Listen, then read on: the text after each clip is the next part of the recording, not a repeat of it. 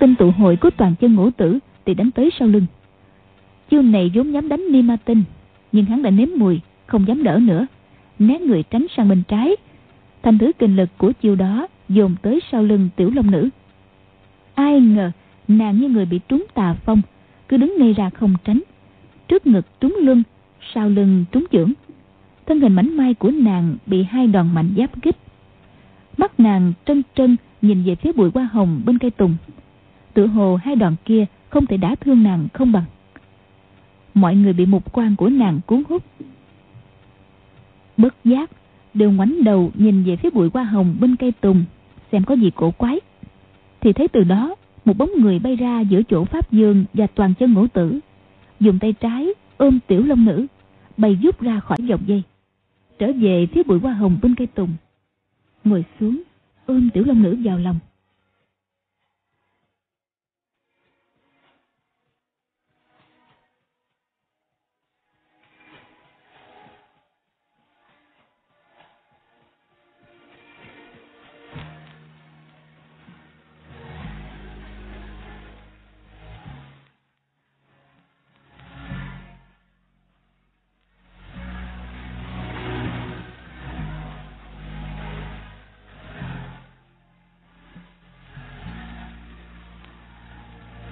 Người ấy chính là Dương Quá.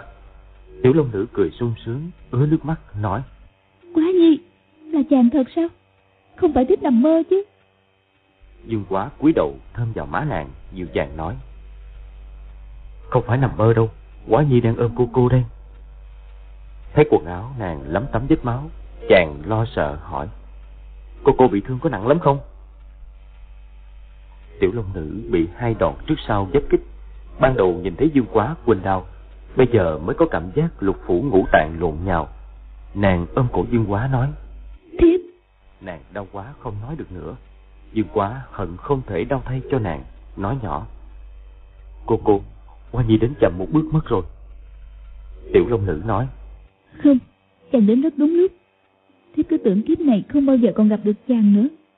Đột nhiên, nàng lạnh toát các người, tưởng chừng hồn sắp lìa khỏi xác hai cánh tay ôm cổ dương quá dần dần lỏng ra. Nàng nói quá nhi hãy ôm chặt thiếp đi. Dương quá tay trái hơi siết lại bao cảm xúc đang xen nhau. Nước mắt ứa ra rơi xuống má nàng. Tiểu long nữ nói chàng hãy ôm chặt thiếp bằng cả hai tay đi. Chợt phát hiện ống tay áo bên phải trống không thấy giật mình. Dương quá cười khổ nói nhỏ bây giờ cô cô đừng lo cho hóa nhi hãy nhắm mắt lại đừng dùng sức để quá nhi dần khí trị thương cho. Tiểu long nữ nói không tay phải của chàng sao rồi? Sao lại mất tay? Sao lại mất tay? Tính mạng nàng đang nguy cấp. Nàng vẫn lo cho mình. Nàng chẳng lo cho mình. Lại cứ hỏi cho rõ vì sao chàng mất đi một cánh tay. Chỉ là vì trong lòng nàng chàng trai này quan trọng hơn nàng hàng trăm ngàn lần từ ngày hai người sống trong tòa cổ mộ, ít lâu sau đã như vậy. Có điều là hồi ấy nàng chưa biết đó là gì tình ái. Dương quá cũng không biết. Hai người chỉ cảm thấy đôi bên quan hoài đến nhau là cái nghĩa phải có giữa sư phụ với đệ tử. Trong tòa cổ mộ chỉ có hai người, không quan hoài đến nhau thì quan hoài đến ai? Kỳ thực, đôi thiếu niên nam nữ này đã luyến ái nhau từ rất sớm. Mãi đến hôm nay, hai người mới biết không thể sống thiếu đối phương tính mạng của đối phương so với mình còn hệ trọng hơn, hàng ngàn lần. Mỗi đôi thiếu niên nam nữ luyến ái nhau đều nghĩ như thế. Song chỉ có người chí tính chí tình thì mới thật sự yêu thương đối phương hơn cả bản thân mình. Đối với tiểu long nữ, một cánh tay của dương quá còn hệ trọng hơn cái việc sống chết của nàng, nên nàng phải hỏi cho kỳ được. Nàng giơ tay khẽ nắng ống tay áo của chàng, quả nhiên bên trong không có gì. Đột nhiên nàng không còn cảm thấy sự đau đớn thể xác của mình nữa bởi lẽ lòng nàng tràn ngập tình ái. Nàng nói quá nhi chàng mất cánh tay lâu chưa? Bây giờ còn đau không? Dương quá lắc đầu nói hết đau lâu rồi chỉ cần quá nhi gặp lại cô cô sẽ vĩnh viễn không chia ly nữa. Thiếu một cánh tay cũng chẳng sao cánh tay trái của quá nhi vẫn ôm được cô cô mà. Tiểu long nữ mỉm cười cảm thấy chàng nói rất đúng Nàng tuy chỉ được một cánh tay của chàng ôm lấy, Nàng cũng thỏa mãn rồi. Nàng vốn chỉ mong ước khi chết Được nhìn mặt chàng, Bây giờ như thế này là quá tốt vô cùng. Kiềm luân, Pháp Dương, Tiêu Tương Tử Doãn Khắc Tây Toàn chân ngũ tử. Chúng đệ tử, Đám võ sĩ Mông Cổ, Hết thảy đều im lặng, Ngẩn ngơ nhìn cặp tình nhân. Lúc này không một ai muốn động thủ với họ, Cũng không một ai dám động thủ với họ. Có câu như ở chỗ không người. Diệu Quá và Tiểu Long Nữ Ở trước chính đại cao thủ, Vô số võ sĩ Mông Cổ, Mà coi như không có ai, Cứ nhìn nhau đấm đuối. Luyến ái đến cục cực, Mọi thứ chinh qua phú quý trong thiên hạ đều gác bỏ, Thậm chí đại sự sinh tử Cũng coi như không. Dương Quá và Tiểu Long Nữ không còn nghĩ đến chuyện sống chết, Đừng nói chính đại cao thủ, Dù anh hùng khắp thiên hạ dùng về đây cũng thế mà thôi. So với ái tình khắc cốt minh tâm cái chết thì có đáng gì? Bọn Kim Luân, Pháp Dương dĩ nhiên không sợ hai người, Chỉ cảm thấy kinh dị cực độ. Thấy tiểu long nữ bị trọng thương, Dương Quá chỉ còn một cánh tay, Quyết không thể kháng cự. Xong hai người truyền viên đấm đuối thế kia, Hiên ngang như thế, Thật không ai dám coi thường. Cuối cùng tiểu long nữ không nhìn được lại hỏi, Cánh tay của quá nhi, Cánh tay sao bị mất vậy? Chàng nói mau đi. Dương quá cười khổ nói. Cái tay bị mất dĩ nhiên là do người khác chém lìa. Tiểu long nữ buồn rầu nhìn chàng Không truy vấn ai hạ độc thủ. Đã bị quả Thì kẻ nào hạ độc thủ chẳng thế. Lúc này vết thương ở ngực và sau lưng nàng lại đau nhói lên. Nàng tự biết không còn sống được lâu Nói nhỏ. Quá nhiệt Thiết xin chàng một điều. Dương quá nói Cô cô Chẳng lẽ cô cô quên rồi? Ở tòa cổ mộ Quá Nhi đã đáp ứng. Cô cô muốn Quá Nhi làm bất cứ việc gì Quá Nhi cũng sẽ làm mà. Tiểu Long Nữ thở dài nói.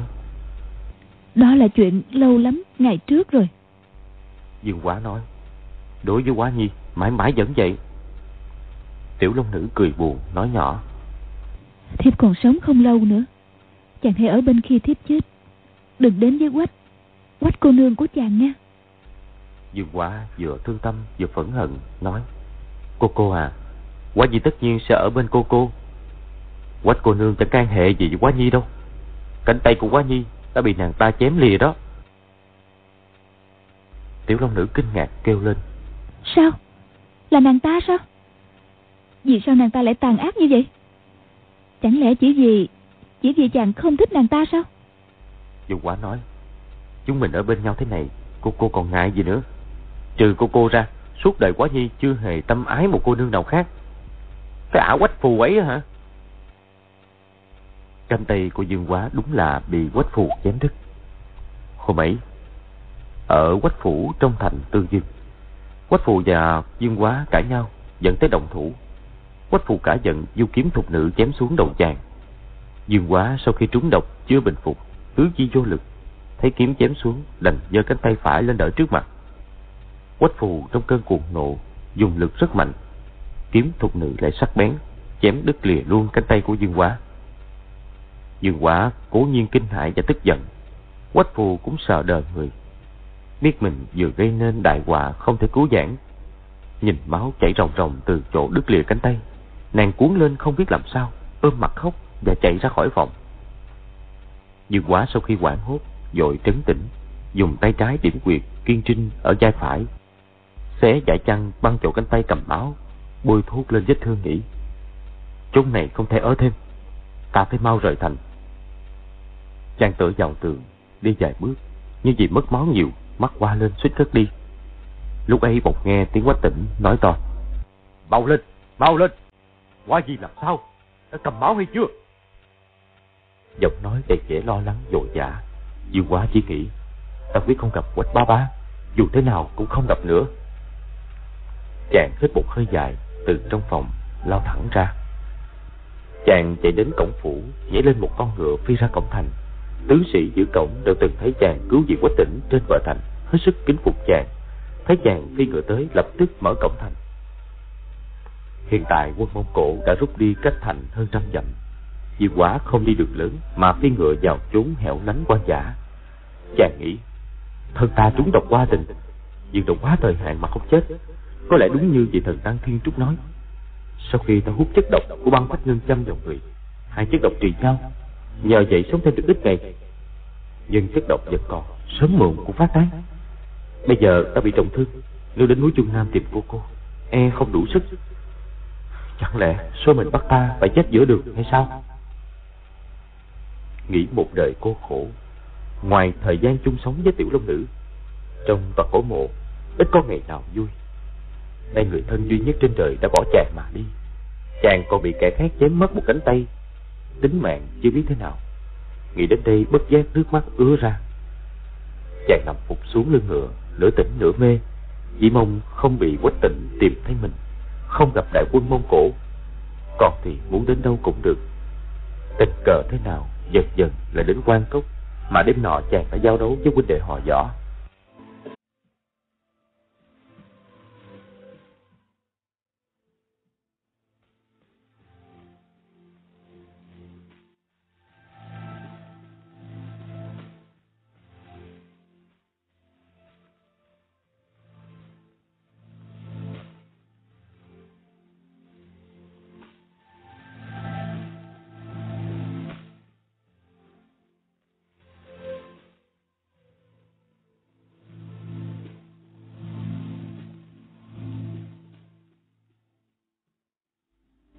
Lúc ấy hoàng hôn Nhìn bốn phía cỏ mọc dậy Không gian tĩnh mịch. Biết không có người, Chàng bèn xuống ngựa nằm trên một đám cỏ mà ngủ. Hiện tại chàng không còn quan tâm đến chuyện sinh tử, Nên không cần đề phòng độc trùng mạnh thú gì hết. Cả đêm vết thương nhức nhối, Giấc ngủ cứ chập chờn. Sáng hôm sau, Mở mắt ngồi dậy, Dương quá bỗng thấy cách mình không đầy một thước, Có hai con rết lớn sọc xanh sọc đỏ, Trông rất đáng sợ. Đã đập chết cứng bên chùm máu đen Miệng rớt đầy vết máu. Chàng giật mình, Nghĩ một chút thì hiểu ra, Nguyên máu chảy ra nhiều từ vết thương của chàng Mà trong máu có chất cực độc. Hai con rết kia vì hút thứ máu đó Mà chết tươi. Dư quá cười khổ, lẩm bẩm, Không ngờ trong máu dương quá ta có nhiều chất độc, Đến nỗi giết chết cả rắn rết. Rồi ngán ngẩm không chịu nổi chàng ngửa mặt lên trời mà cười một tràng. Bỗng trên đỉnh núi vọng xuống ba tiếng oát oát. Dư quá ngẩng lên thấy thần điêu đậu trên đó hiên ngang một mình hình dạng xấu xí nhưng đầy uy phong. Dương quá cảm mừng như gặp lại cố nhân bèn gọi. Điêu huynh điêu huynh chúng ta lại gặp nhau rồi. Thần điêu kêu một tiếng dài từ trên đỉnh núi chạy xuống. Nó thân hình nặng nề, cánh ngắn không bay được, nhưng chạy thì nhanh hơn tuấn mã, thoáng chốc đã tới bên cạnh Dư Quá. Thấy chàng thiếu một cánh tay, thần điêu cứ nhìn chàng chằm chằm. Dư Quá cười khổ nói: "Điêu huynh, tiểu đệ bị đại nạn, nay đến với Điêu huynh đây." Cũng không biết thần điêu có hiểu tiếng người hay không, nó quay mình bước đi, Dương Quá chắc ngựa theo sau. Đi vài bước, thần điêu quay đầu lại, đột nhiên nó dùng cánh bên phải vỗ vào bụng ngựa một cái con ngựa hí lên đau đớn Nhảy lùi mấy bước Dương quá gật đầu nói, Phải đó, Tiểu đệ đã vào quan cốc của Điêu Huynh, Chắc chẳng đi ra ngoài nữa, Còn dắt con ngựa theo làm gì? Chàng nghĩ con chim điêu này Như có linh tính, chẳng khác gì người. Thế là chàng buông dây cương, sải bước theo thần điêu. Sau khi bị trọng thương, Thể lực suy nhược, Chàng đi một quãng lại phải ngồi nghỉ. Thần điêu lúc ấy dừng chân đợi chàng. Vừa đi, Vừa nghĩ như thế hơn một cách giờ. Lại đến cái hang đã có một phần của kiếm ma độc cô cầu bại. Nhìn thạch phần như quá bất giác cảm khái, Nghĩ vị kỳ nhân tiền bối này đương thời tung hoành vô địch trong thiên hạ, Tư thị, đọ công, thần diệu khôn lường, khinh thế ngọc vật, khó hợp với thường nhân, cuối cùng lại đến chốn quan cốc heo hút này mà từ trần trong võ lâm đã không lưu truyền thanh danh sự tích, cũng không để lại quyền kinh kiếm phổ, môn hạ đệ tử nào cả. Thân thế của vị tiền bối ấy kệ cũng đáng kính phục và đầy bi thương. Chỉ tiếc thần yêu tuy khôn, chứ không thể nói tiếng người để kể cho chàng nghe đôi điều. Trong lúc Dương Quá ngơ ngẩn xuất thần trong hang, thì thần điêu đã mang vào hai con thỏ rừng. Dương Quá nướng một con, ăn một bữa no nê. Cứ thế qua nhiều ngày, vết thương lành dần, sức khỏe phục hồi. Mỗi lần chàng nhớ đến tiểu long nữ, ngực tuy còn đau, nhưng không khó chịu ghê gớm như hồi trước. Chàng bản tính hiếu động Trong quan cốc chỉ có thần điêu làm bạn lâu ngày không khỏi cảm thấy buồn tẻ. Một hôm thấy phía sau hang đá cỏ cây tươi tốt, không khí trong lành, chàng bèn thá bộ dạo chơi ngắm cảnh. Đi hơn một dặm thì gặp một vách núi dựng đứng như một tấm bình phong khổng lồ dương lên trời. Trên vách núi cách mặt đất hai mươi trượng có một phiến đá vuông rộng ba bốn trượng chìa ra với một cái sân. Trên đó hình như có khắc chữ. Chàng trăng mắt nhìn, đọc được hai chữ kiếm mộ rất lớn, thì lấy làm lạ. Kiếm mà cũng có mộ chôn ư? Chẳng lẽ độc cô lão tiền bối bẻ gãy ái kiếm rồi đem chôn trên đó? Chàng lại gần vách núi, thấy vách núi bằng phẳng, không có cỏ cây, không một chỗ đặt chân. Không biết người ta làm cách nào mà leo lên trên kia. Chàng nhìn thật kỹ, nghĩ bụng, người ta cũng là người như mình, leo lên được trên kia hẳn phải có diệu pháp. Nếu chỉ dựa vào võ công thì thật khó mà tưởng tượng. Nhìn kỹ một hồi, thấy trên vách núi, cứ cách dài thước lại có một đám rêu xanh, mấy chục đám rêu thẳng hàng từ dưới lên trên. Chàng tung mình nhảy lên, túm thử đám rêu xanh thấp nhất, lôi ra một giấc bùn đen. Quả nhiên, đó là một cái lỗ nho nhỏ Chắc là năm xưa độc cô cầu bại dùng vật sắc nhọn khoét vào vách núi. Lâu ngày lỗ khoét tích bụng, mọc lên đám rêu xanh. Chàng nghĩ đang nhàn rỗi, thử lên kiếm mộ xem thế nào. Leo vách núi không được thì tụt xuống. Nơi đây có ai nhìn đâu mà ngại. Thế là chàng siết chặt dây lưng, hít một hơi dài, giọt lên cao dài thước. Chân trái đạp vào lỗ thấp nhất, chân phải nhắm đám rêu xanh thứ hai mà đạp. Quả nhiên, chỗ ấy cũng là một cái lỗ vừa để đặt chân. Lần thứ nhất, chàng leo lên hơn 10 trượng thì đã mệt. Bàn từ từ trở xuống nghỉ. Đã có hơn 20 chỗ đặt chân. Lần thứ hai leo lên sẽ dễ hơn. Chàng ngồi dưới đất dần công điều tức. Thế là leo một mạch lên đến cái sân nọ. Chàng thấy tuy chỉ còn một cánh tay, nhưng khinh công không hề suy giảm, cũng tự an ủi. Chàng thấy trên phiến đá lớn bên cạnh hai chữ kiếm mộ còn có hai hàng chữ khắc vào đá. Kiếm ma, độc cô cầu bại, vô địch thiên hạ, chôn kiếm chốn này. Ô hô, quân hùng thúc thủ, trường kiếm dầu sắc, còn có ích chi. Dược quả kinh ngạc và lễ phục, cảm thấy về tiền buổi ấy tính hết có nhiều điểm giống mình, ngạo đời khinh vật, một mình lan bạc giang hồ. Nhưng nói về tài năng vô địch trong thiên hạ thì chàng chẳng thể sánh. Hiện thời giờ chỉ còn lại một cánh tay Dẫu nhất thời chưa chết, Cũng không còn hy vọng gì nữa. Chàng nhìn hai hàng chữ khác một hồi, Rồi thấy có nhiều hòn đá chất đóng Với một nấm mộ. Lưng từ vào sơn cốc, Mặt hướng ra không gian rộng lớn. Chưa nói bản thân kiếm ma độc cô cầu bại Anh hùng thế nào, Chỉ riêng chỗ chôn kiếm Cũng đã có hình thế hùng dĩ Thiết tưởng người ấy văn võ toàn tài, Hoài bảo phi thường. Tiếc rằng mình sinh ra quá muộn, Không có duyên kiến diện gì anh hùng tiền bối. Dương Quá đứng bên một kiếm, ngửa mặt hú một tiếng dài. Trong giây lát, tứ phía hồi âm bất tuyệt. Nghĩ đến tiếng nhạc trầm hùng mà Hoàng Dược Sư từng nói, chàng cảm thấy âm thanh nơi đây còn mang hào khí hơn nhiều. Chàng rất muốn biết ngôi mộ chôn những thứ binh khí sắc bén như thế nào, nhưng không dám mạo phạm tiền bối. Bèn ngồi bó gối, ngẩng mặt đón gió, cảm thấy lồng ngực tràn ngập không khí trong lành, lân lân như muốn bay lên theo gió. Bỗng nghe vách núi có tiếng chim điêu gọi oát oát. Chàng cúi xuống thấy thần điêu đang thoang thoát leo lên vách núi giống như chàng. Thân hình nó tuy nặng nhưng bộ vuốt của nó quả nhiên vô cùng lợi hại. Chặt mấy chốc thần điêu đã leo đến chỗ chàng. Thần điêu nhìn dương quá gật đầu kêu, kêu dài tiếng rất lạ. dương quá cười nói, Điêu huynh, chỉ tiếc tiểu đệ không nghe tiếng chim. Nếu không, đã được nghe Điêu huynh kể cho nghe chuyện bình sinh của vị độc cô tiền bối rồi. Thần điêu lại kêu khẽ vài tiếng, dùng hai chân bới các tảng đá trên mộ kiếm sang một bên. Dương quá chợt nghĩ, kiếm ma độc cô cầu bại gió công tuyệt thế, không chừng lưu lại kiếm kinh kiếm phổ gì chăng? Chỉ thấy thần điêu hai chân chuyển đá không ngừng, để lộ ra một dãy ba thanh kiếm. Giữa thanh kiếm thứ nhất và thanh kiếm thứ hai có một phiến đá dài. Ba thanh kiếm và phiến đá được đặt trên một tảng đá lớn màu xanh. Dương quả nhấc thanh kiếm thứ nhất lên, thấy dưới bề mặt tảng đá có khắc hai hàng chữ nhỏ. Cương mãnh lợi hại, cứng mấy cũng xuyên, thời trẻ dùng để tranh đấu với quần hùng. Nhìn lại thanh kiếm, thấy dài chừng bốn thước, thanh quang lấp loáng, đích thị là kiếm sắt. Chàng đặt thanh kiếm ấy xuống chỗ cũ, cầm phiến đá lên, thấy dưới bề mặt tảng đá xanh còn có khắc hai hàng chữ nhỏ. Tử vi nhuyễn kiếm, dùng trước 30 tuổi. Lỡ tay đã thương nghĩa sĩ, bèn dứt xuống giật sâu. Dân quá nghĩ, chỗ này thiếu một thanh kiếm. Thì ra đã bị lão tiền bối ném xuống giật Không hiểu đã lỡ tay đã thương nghĩa sĩ như thế nào. Chuyện đó chắc là vĩnh viễn không ai biết được.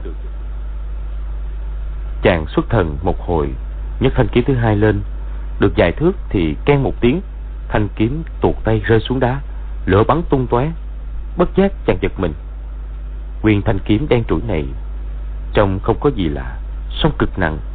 Đốc kiếm dài hơn ba thước, nặng không dưới bảy tám chục cân, gấp vài lần thứ binh khí nặng nhất trong chiến trận.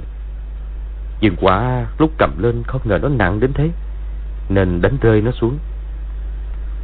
Chàng cúi nhấc nó lên, lần này có phòng bị, dĩ nhiên cũng nhấc được, không mấy khó khăn. Chàng thấy kiếm không có lưỡi sắt, mũi kiếm thì tròn như hình bán cầu, nghĩ bụng. Thanh kiếm đã nặng, sử dụng bất tiện, lại không có lưỡi sắt và mũi nhọn, kỳ lạ thật. Nhìn dưới bề mặt tảng đá, thấy có khắc hai hàng chữ nhỏ. Trọng kiếm thô sơ, không hề gia công, trước 40 tuổi, tung hoành thiên hạ. Dương Quá lẩm bẩm tám chữ, trọng kiếm thô sơ, không hề gia công. Tự hồ đã hiểu ra, nhưng nghĩ kiếm thuật trên thế gian. Bất kể các môn phái biến hóa như thế nào, trước hết cũng phải coi trọng việc sử dụng linh hoạt thuận tiện. Còn thanh kiếm này quá nặng, không biết sử dụng ra sao. Chàng cứ ngẩn người suy nghĩ. Một hồi sau, chàng mới đặt thanh kiếm nặng đó xuống, nhấc thanh kiếm thứ ba lên. Lần này chàng lại bị lầm. Chàng cứ tưởng thanh kiếm này phải nặng hơn thanh kiếm vừa rồi, nên dần lực ra cánh tay. Nào ngờ nó nhẹ tinh như không. Chàng ngưng thần xem kỹ. Hóa ra đó là một thanh kiếm gỗ, chôn dưới đá lâu năm, thân và cán kiếm đều đã bị mục. Đọc dưới mặt đá có các dòng chữ. Sau 40 tuổi, không mang binh khí, thảo mộc trúc thạch đều có thể dùng làm kiếm. Cứ thế tình tu đạt tới cảnh giới vô kiếm thắng hữu kiếm. Chàng cung kính đặt thanh kiếm gỗ xuống chỗ cũ thở dài nói. Thật kỹ của tiền bối khiến người ta khó bề tưởng tượng. Chàng nghĩ không biết bên dưới tảng đá xanh có bàn kiếm phổ hay chăng, bèn lật tảng đá lên, nhưng bên dưới là nền đá cứng, không có vật gì khác, thì không khỏi thất vọng. Con thần điêu kêu oát một tiếng, cúi đầu dùng mỏ quặp thanh kiếm nặng đặt vào tay Dương Quá, lại kêu oát một tiếng, đột nhiên dùng cánh chim bên trái vỗ kình phong xuống đầu chàng. Dương Quá lập tức cảm thấy khó thở, cánh chim tới cách đỉnh đầu chàng chừng một thước thì dừng lại, bất động. Thần điêu lại kêu oát oát hai tiếng.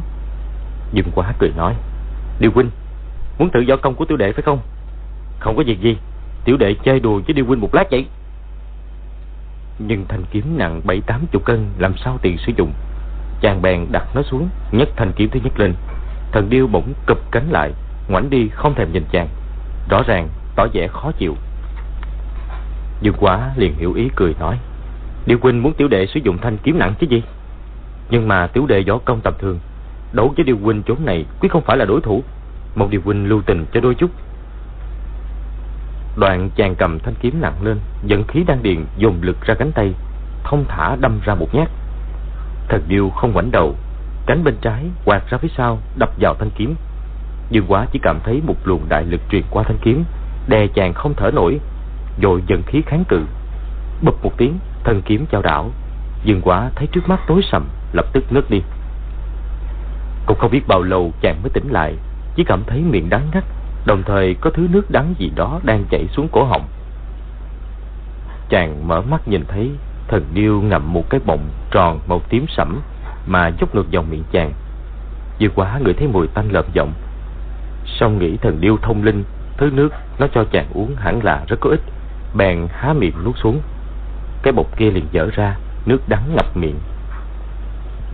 Thứ nước ấy vừa đắng vừa tanh kinh khủng, Dương quá chỉ muốn nhổ ra, nhưng không nỡ làm trái mỹ ý của thần điêu, nên cố nuốt xuống bụng. Lát sau chàng hơi giận khí thấy hít thở nhẹ nhõm đứng dậy giơ tay đá chân không thấy mỏi mệt tinh thần thì phấn chấn hơn hẳn lúc bình thường. Chàng thầm lấy làm lạ. Theo lý mà nói, sau khi bị đánh mạnh, tức thở ngất đi, dù không bị trọng thương cũng gây ẩm toàn thân. Không lẽ cái bọc màu tím kia lại đừng linh dược trị thương hay sao? Chàng cúi xuống nhấc thanh kiếm nặng lên, hình như nó nhẹ đi vài phần. Lúc ấy thần điêu lại kêu một tiếng vỗ cánh đánh tới. Dương quá không dám tiếp đòn, nghiêng mình tránh né. Thần điêu sớm tới một bước, hai cánh cùng vỗ, uy thế cực mạnh. Dương quá biết thần điêu hoàn toàn không có ác ý đối với chàng, nhưng dù nó thông linh đến mấy cũng vẫn là súc sinh. Nó có thần lực, khi vỗ cánh làm sao nó có thể điều khiển kinh lực nặng nhẹ. Nếu để cánh chim từ trên cao vỗ xuống con gì mãn sống. Thấy hai cái chim ập tới, chàng dội lùi hai bước, chân trái đã đạp tới mép tảng đá chìa ra. Thần điêu hóa ra không một chút dung tình, cúi đầu trụi lông thò ra, thục vào nhanh như chớp. Cái mỏ khoằm và nhọn mổ thẳng tới cực chàng. Dương quá muốn lùi chẳng còn chỗ, đành giơ kiếm chống đỡ. Thần điêu mổ luôn một cái trúng thanh kiếm. Dương quá cảm thấy cánh tay chấn động mạnh, thanh kiếm nặng muốn văng khỏi tay. Thần điêu lại xòe cánh bên phải, quạt ngang tới đùi chàng. Chàng dội tung mình nhảy qua đầu thần điêu, vào giữa sân. Sợ thần điêu thuận thế công kích, chàng chém một kiếm về phía sau. Bập một tiếng, thần điêu lại mổ một cái trúng thanh kiếm.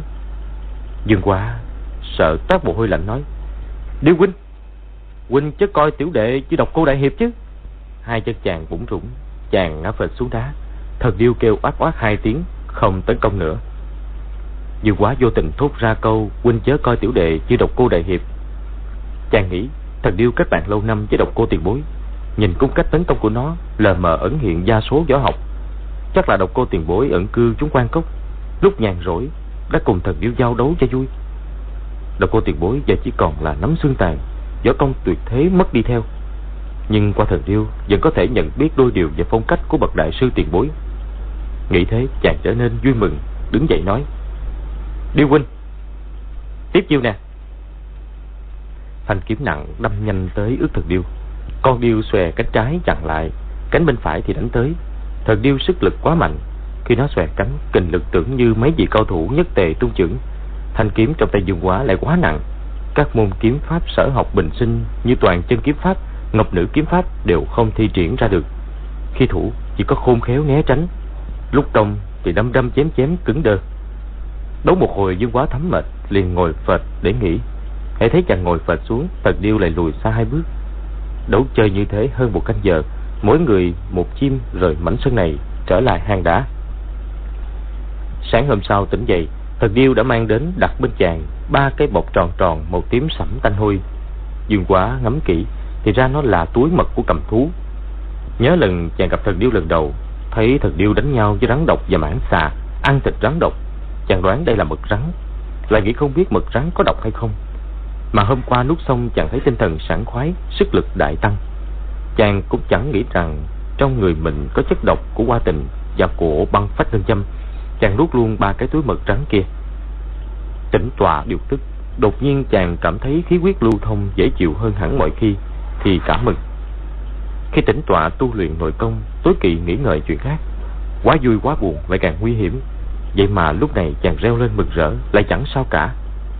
Dương quá bật dậy, cầm thanh kiếm nặng, ra bên ngoài hang, lại luyện kiếm với thần điêu. Bây giờ chàng đã bớt sợ vài phần, tuy vẫn tránh nhiều, đỡ ít. Song cũng đôi khi có thể đánh trả thần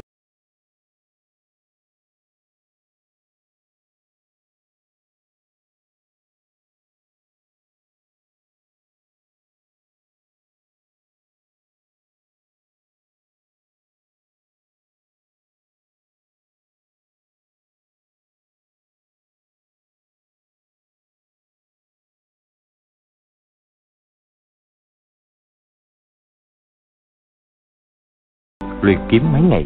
Dương quá cầm thanh kiếm đã thấy bất nặng Đâm chém đỡ gạt dần dần đắc tâm ứng thủ.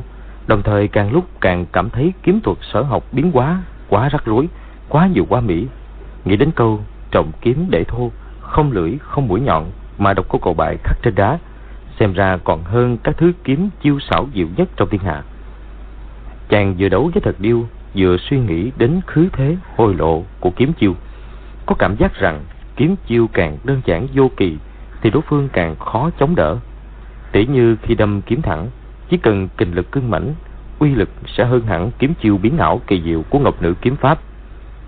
Hiện thời chàng chỉ có một cánh tay, nhưng mỗi ngày được uống thứ mật rắn, lực cánh tay cứ mạnh dần lúc nào không hay. Một lần ra ngoài tản bộ trong sơn cốc, chàng thấy có ba con độc xà to nằm chết dưới đất, bụng bị phanh tha, thân rắn có nhiều vết cào, máu me. Chàng biết thứ chàng uống đúng là mật rắn. Mấy con rắn kia xác có ánh kim lóng lánh, chàng chưa từng gặp, không biết là loài rắn gì. Nghĩ, thật điêu có sức mạnh như thế, chắc là nhờ nó uống nhiều túi mật của lũ quái xà. Hơn một tháng sau, Dương Quá hầu như đã có sức ngang ngửa với thật điêu, cầm thanh kiếm nặng múa tiếp, bất giác cũng như được an ủi lớn. Võ công tới nước này, giống như lên đỉnh Thái Sơn tới thiên hạ nhỏ bé. Nghĩ đến sở học trước đây thật không có gì đáng nói. Nhưng lại nghĩ, nếu không có căn cơ trước đây, hôm nay dẫu có kỳ ngộ cũng chẳng thể nào đạt tới cảnh giới này. Thần điêu dẫu gì cũng là con vật không biết nói, không biết chỉ giáo. Huống hồ, nó cũng không có môn võ công gì cả. Chẳng qua trời phú cho nó thật lực kinh nhân, lại được sống nhiều năm bên độc cô cầu bại. Thường ngày giao đấu, nên nhớ được một số cách tiến thoái mà thôi. Sáng nay vừa ngủ dậy, trời đầy mây đen, rồi mưa như trút. Dương quá nhìn thật điêu nói. Điêu huynh, mưa lớn thế này chúng ta có luyện võ nữa hay không? Thật điêu nằm giặt áo chàng đi mấy bước về phía đông bắc. Sau đó nó nhả ra, phóng đi như bay. Dương quá nghĩ, không lẽ phía đó có vật gì lạ lắm sao? Chàng giác kiếm, đội mưa chạy theo sau. Đi mấy dặm, càng lúc càng nghe tiếng sầm sầm, rõ ràng là tiếng nước đổ. Dương quá nghĩ, mưa lớn thế này, nước lũ dâng nhanh, phải cẩn thận mới được. Dọc qua một hẻm núi, tiếng nước giang bát cả tai, thấy có một thác nước từ trên cao đổ xuống, trông như một con đại bạch long chảy theo một dòng suối, chảy xiết dị thường, sôi lên sùng sục, cuốn theo các cành cây tảng đá mà tuôn đi ào ào.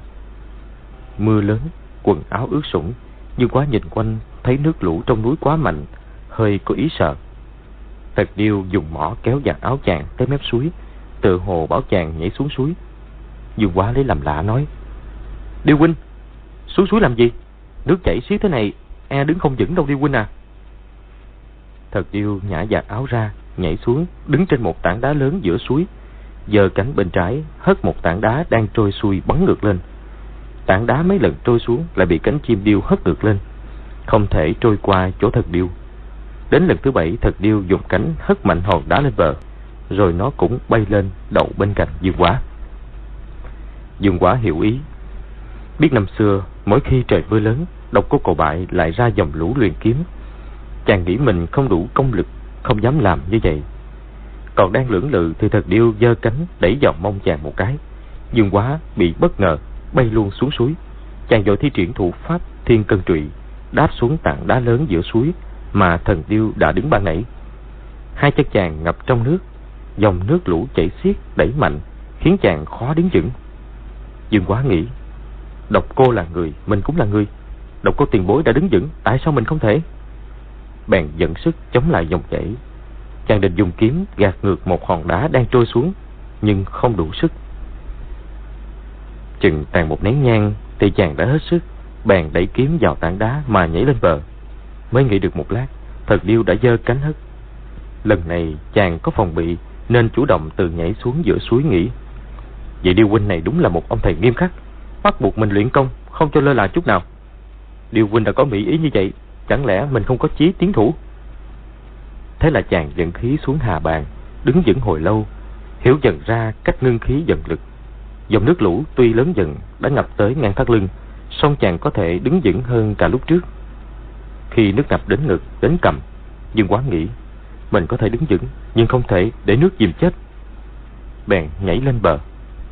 Ai ngờ thần điêu đứng sẵn trên bờ, thấy chàng nhảy lên, chân chưa chạm đất, nó đã dùng cánh hất chàng xuống suối. Dương Quá dùng kiếm chống đỡ, không được, âm một tiếng, lại rơi tọm xuống nước. Khi hai chân chàng đặt trên tảng đá, thì nước đã dâng ngập đầu. Một ngụm nước sọc vào miệng, nếu dần khí phun nước ra, thì nội tức thăng lên, hai chân sẽ hẳn. Chàng bèn ngưng khí thủ trung, hai chân trụ vững, nín thở. Một lát sau, nhúng hai chân giọt người lên không trung, phun nước trong miệng ra, lại đáp xuống suối, để cho dòng nước ào ào tràn qua trên đầu. Thân hình đứng thẳng như cây cột giữa dòng. Nhưng quá nghĩ bụng, Điều huynh bảo ta đứng dưới dòng lũ, nếu ta không sử kiếm hất đá, chẳng quá thần điêu sẽ chê cười ta hay sao?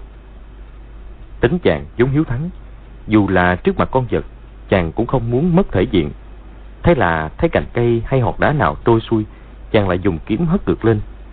Đá trong nước đã nhẹ đi nhiều, thanh kiếm nặng tuy bị nước đẩy, cũng không nặng như ở trên bờ. Chàng sử dụng khá tiện lợi. Chàng cứ thế luyện kiếm dưới nước, đến khi mỏi mệt mới nhảy lên bờ. Chàng sợ thần điêu lại buộc chàng nhảy xuống dòng lũ. Lúc này đã kiệt sức, nếu không nghỉ một lát sẽ không có sức trụ vững. Quả nhiên thần điêu không cho chàng nghỉ, vừa thấy chàng nhảy lên lại xòe cánh hất xuống. Dương quả kêu to, Điêu huynh, huynh không định lấy mạng tiểu đệ chứ hả? Chàng đứng dưới suối một lát, thực không thể chịu thêm, cuối cùng giọt lên bờ. Thấy thần điêu vỗ cánh, Song chàng không muốn nhận thua, bèn dung kiếm đâm thẳng. Sau vài chiêu, thần điêu bị chàng buộc phải lùi một bước. Dương quá nói, Điêu huynh, xin đắc tội. Chàng lại đâm mạnh một kiếm, thần điêu không dám đỡ, phải nhảy tránh. Dương quá biết nửa ngày luyện kiếm trong dòng nước lũ, kình lực đã tiến xa, vừa kinh ngạc vừa mừng rỡ. Tự nhủ kình lực tăng tiến hẳn không phải là nhờ tu luyện 10 bữa nửa tháng hoặc luyện tập nửa ngày dưới nước mà hẳn là nhờ công hiệu kỳ diệu cường cân hoạt cốt của mật rắn. Nội lực đại tăng lúc nào không biết, đến khi nguy cấp mới bộc lộ ra. Chàng ngồi tĩnh tọa một lát trên bờ suối, khí lực phục hồi, không cần thần điêu bức bách, tự nhảy xuống dòng lũ mà luyện kiếm. Lần sau nhảy lên bờ, chàng thấy thần điêu không biết đã đi đâu.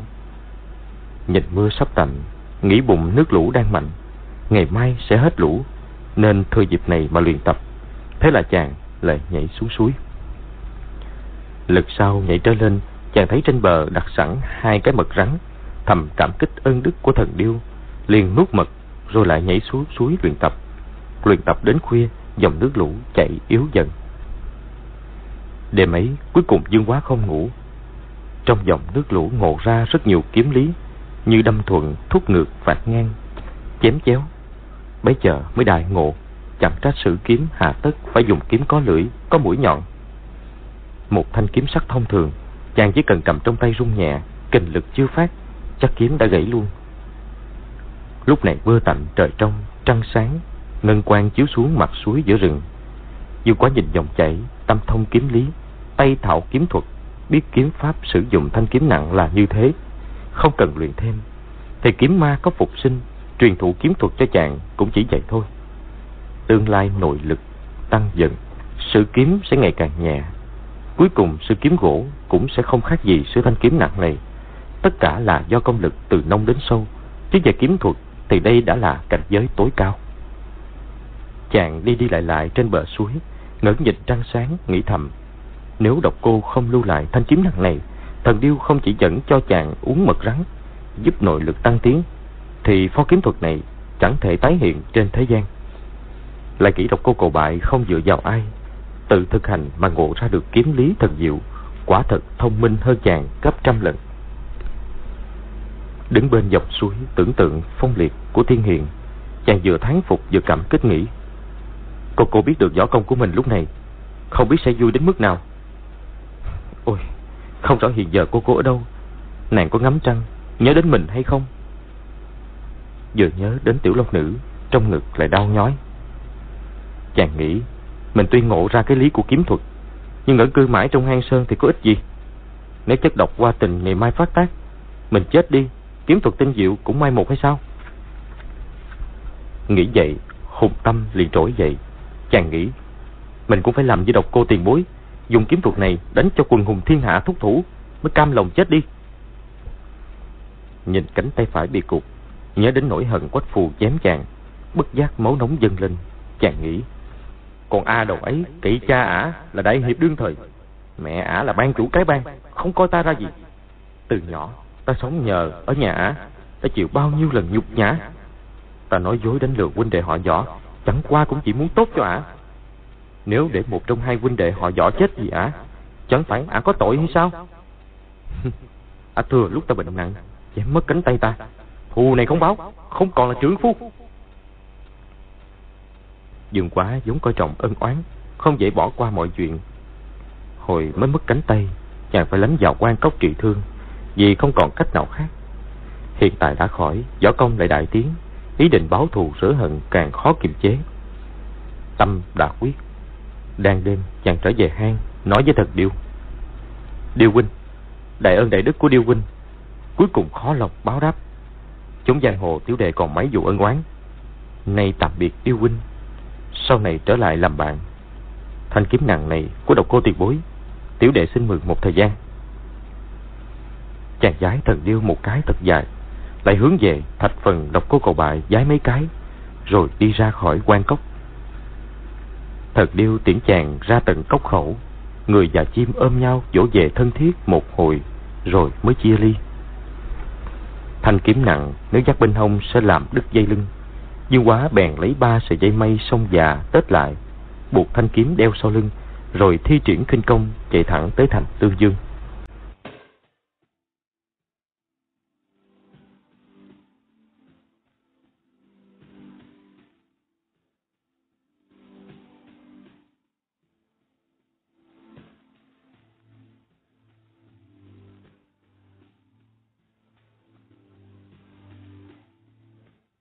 Đến bên thành thì trời ngã chiều.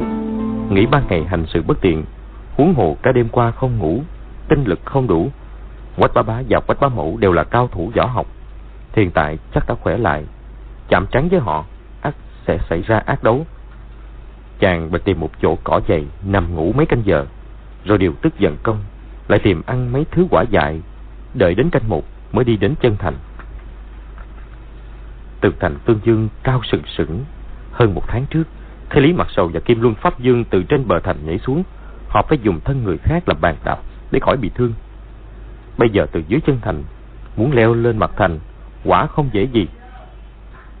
Dương Quá lúc nằm ngủ trên cỏ đã nghĩ cách leo lên tường thành, nghĩ mình có thể không biết công phu thường thiên thê của Quách Bá Bá, song mình có thể bắt chước cách leo vách núi dựng đứng của độc cô tiền bối. Bèn tìm một chỗ vắng vẻ gần cửa đông, thấy lính canh đã đi xa trên mặt thành, Chàng nhảy lên, dùng thanh kiếm nặng chọc mạnh một cái vào tường thành. Thanh kiếm tuy không nhọn, tường thành xây bằng đá hoa cương dày, nhưng thế kiếm đâm mạnh, tường thành bị dở một lỗ to bằng miệng bát. Dù quá không ngờ nhát kiếm lại có uy lực đến thế, vừa kinh ngạc, vừa vui mừng. Lần thứ hai nhảy lên, chân trái đạp vào cái lỗ vừa phá, tay lại đâm một nhát kiếm vào tường thành. Lần này đâm nhẹ hơn để khỏi kinh động lính canh. Cứ thế lên dần từng bước cách bờ tường thành dài trường thì chàng thi triển bích hổ du tường công mà leo lên mặt thành. Nắp vào một chỗ tối. Phía trong tường thành có bậc đá đi xuống. Dương quá chờ lính canh đi xa, chàng rút đi như một làn khói, thẳng tới quách phủ. Nhờ uống mật rắn, nội lực của dương quá đại tăng, đồng thời thân hình linh hoạt, khinh công cũng cao hơn hẳn ngày trước. Nhưng võ công của quách tỉnh thật không phải bình thường, chỉ riêng chưởng lực của hàng long thập bát chưởng cũng e rằng khắp thiên hạ không ai địch nổi. Lại thêm đã cầu bồng pháp biến hóa kỳ ảo của hoàng dung. Những gì chàng biết chẳng qua được sáu bảy phần, nên chàng không dám khinh suất. Đến quách phủ, chàng lặng lẽ, nhẹ nhàng vượt tường mà vào. Qua viên nhìn căn phòng trước mình đã ở. Chàng tới bên sông ngó vào, không thấy ai. Chàng khẽ đẩy cửa bước vào bên trong. Trong bóng tối, chàng thấy chiếc bàn nhỏ, chiếc ghế tựa vẫn ở nguyên chỗ cũ nhưng chăn gối thì không còn. Chàng ngồi ghé xuống mép giường, nghĩ mình đã mất đi một cánh tay ở đây, không khỏi vừa thương cảm vừa phẫn nộ. Dương quá tướng mạo phấn tú, tính cách phong lưu, vui vẻ. Tuy đối với tiểu long nữ một mực thâm tình, không tơ tưởng ai khác, nhưng nhiều thiếu nữ gặp chàng đều không khỏi si tình. Trình Anh, Lục Vô Song, Công Tôn Lục Ngạc, hoặc thầm yêu trộm nhớ, hoặc biểu lộ ngay với chàng. Lúc này chàng ngồi ở mép giường, Nghĩ mình đã thành cái tàn phế. Nếu gặp lại mấy thiếu nữ đa tình kia, Chắc họ sẽ nhìn chàng với một gã đáng thương. Võ công tuy cao, Cũng chỉ là một quái vật kinh thế hải tục mà thôi. Ý nghĩ dồn dập, Nhớ lại bao nhiêu chuyện trong đời, Bất giác chàng thốt lên. Chỉ có cô cô, Chỉ có một mình cô cô. Đừng nói ta mất một cánh tay, Dẫu ta cùng cả tứ chi. Tâm ý của nàng đối với ta cũng không hề thay đổi. Đúng lúc ấy, bỗng nghe từ phía đông vọng tới tiếng hai người tranh cãi với nhau. Chính là Quách Tỉnh và Hoàng Dung. Dương Quá nội tính hiếu kỳ, muốn biết hai người tranh cãi chuyện gì. Bèn rón rén đi tới bên sông cửa phòng của vợ chồng Quách Tỉnh. Chỉ nghe Hoàng Dung nói to. Hai kẻ đó rõ ràng đã mang Tương Nhi đi tuyệt tình cấp, đổi lấy thuốc giải độc mà. Tỉnh ca ca còn cứ luôn miệng bảo Dương Quá là người tử tế nữa. Tương Nhi ra đời chưa đầy một giờ, đã rơi vào tay của bọn chúng rồi. Còn sống làm sao nổi chứ? Nói đến đây giọng nghẹn ngào rồi có tiếng nấc lên. Quách Tịnh nói. Hoa gì nhất định không phải hạng người như vậy. Hơn nữa, nó đã mấy phen cứu mạng ta và nàng. Chúng ta dù phải đem tương di đi đổi mạng cho nó thì cũng can tâm tình nguyện. Hoàng Dung vừa khóc vừa nói. Tỉnh ca ca tình nguyện, chứ tiếp thì không có đâu. Lúc ấy đột nhiên trong phòng có tiếng khóc của trẻ sơ sinh nghe rất gian. Dương quá lấy làm lạ. Không lẽ đã đoạt lại được tiểu nữ từ tay Lý Bà Sâu? Nếu vậy sao Hoàng Dung còn bảo nó sống làm sao nổi? Chàng nín thở căng mắt nhìn qua khe cửa, thấy quả nhiên Hoàng Dung đang ẩm một trẻ sơ sinh. Đứa bé ấy hướng mặt ra phía cửa sổ. Dương quả thấy nó mặt vuông tay to, nước da ngâm ngâm, mặt đầy lông tơ. Nữ hài quách tương nọ, chàng từng ẩm khá lâu. Còn nhớ, nó mi thanh mục tú, da trắng hồng, trông khác hẳn đứa trẻ sơ sinh mập mập này. Hoàng Dung đứng quay lưng ra cửa sổ, vẻ run run con nói. Tướng công hãy mau đi mang tỷ tỷ của bé về đây với bé nào. Dương quả chợt hiểu, thì ra Hoàng Dung đã sinh đôi. Nữ hài quách tương chào đời trước, rồi đến Nam hài. Khi Nam hài này ra đời, tỷ tỷ của nó đã được tiểu long nữ ẩm đi. Quách tỉnh đi đi lại lại trong phòng nói. Dục nhi, nàng vốn thông suốt đại thế, sao chuyện có cái lại không nhìn ra? Hiện tại quân vụ khẩn cấp, ta làm sao có thể vì một nữ hài mà rời bỏ thành tương dương được hả? Hoàng Dung nói. Thiếp bảo để thiếp đi tìm, tướng công không cho đi. Chẳng lẽ bỏ mặt hài nhi của chúng ta mất mạng sao chứ? Nàng chưa khỏe hẳn, làm sao mà đi? Người cha chẳng cần đứa con gái, người mẹ khổ biết chừng nào. Dương Quá đã ở đảo Đào Hoa với họ mấy năm, thấy vợ chồng họ tương kính, thương ái, chưa cãi nhau bao giờ. Lần này cả hai mặt đỏ tía tai, không nhường lời nhau. Rõ ràng đã cãi nhau nhiều lần về chuyện này.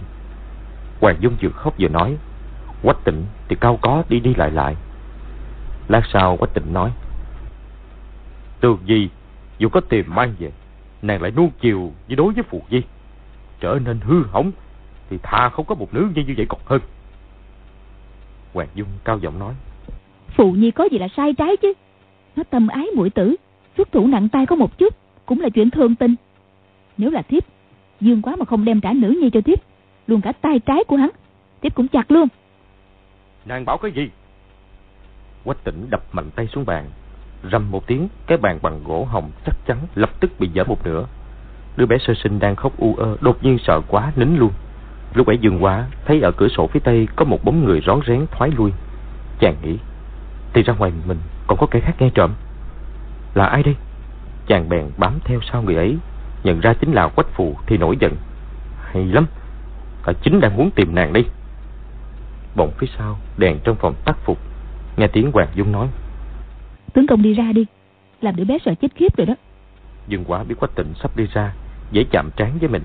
Chàng dội luồn ra sau hòn long bộ, giọt tới bên phòng của quách phù, nhảy lên nắp giữa tán lá một cây viết. Không lâu, chàng thấy quách phù đi vào phòng, một giọng thiếu nữ vang lên. Đã quá canh hai, mời cô nương đi nghỉ. Quách phù nói. Lúc nào ta buồn ngủ thì ta ngủ. Ra đi.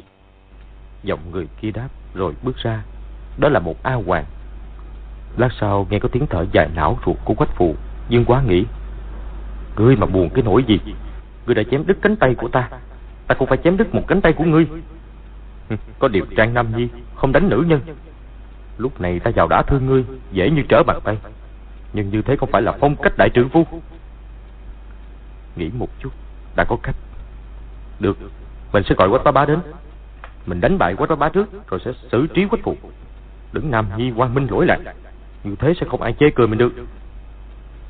Nhưng lại nghĩ, quách bá bá võ công trác tuyệt, liệu mình có thắng nổi hay không?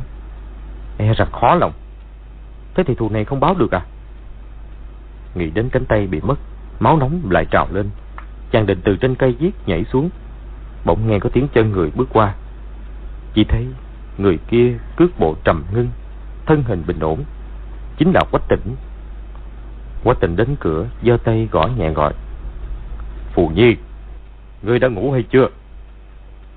Quách phù nói giọng run run. Cha hả cha? Dương quá thấy làm lạ. Không lẽ quách bá bá biết mình tới đây? Nên dội đến bảo hộ nữ nhi. Được mình sẽ động thủ với quách bá bá trước. Đánh không lại, chết dưới tay quách bá bá là cùng chứ gì? Quách tỉnh ừ một tiếng. Quách phù mở cửa, nhìn phụ thân một cái, rồi cúi mặt xuống.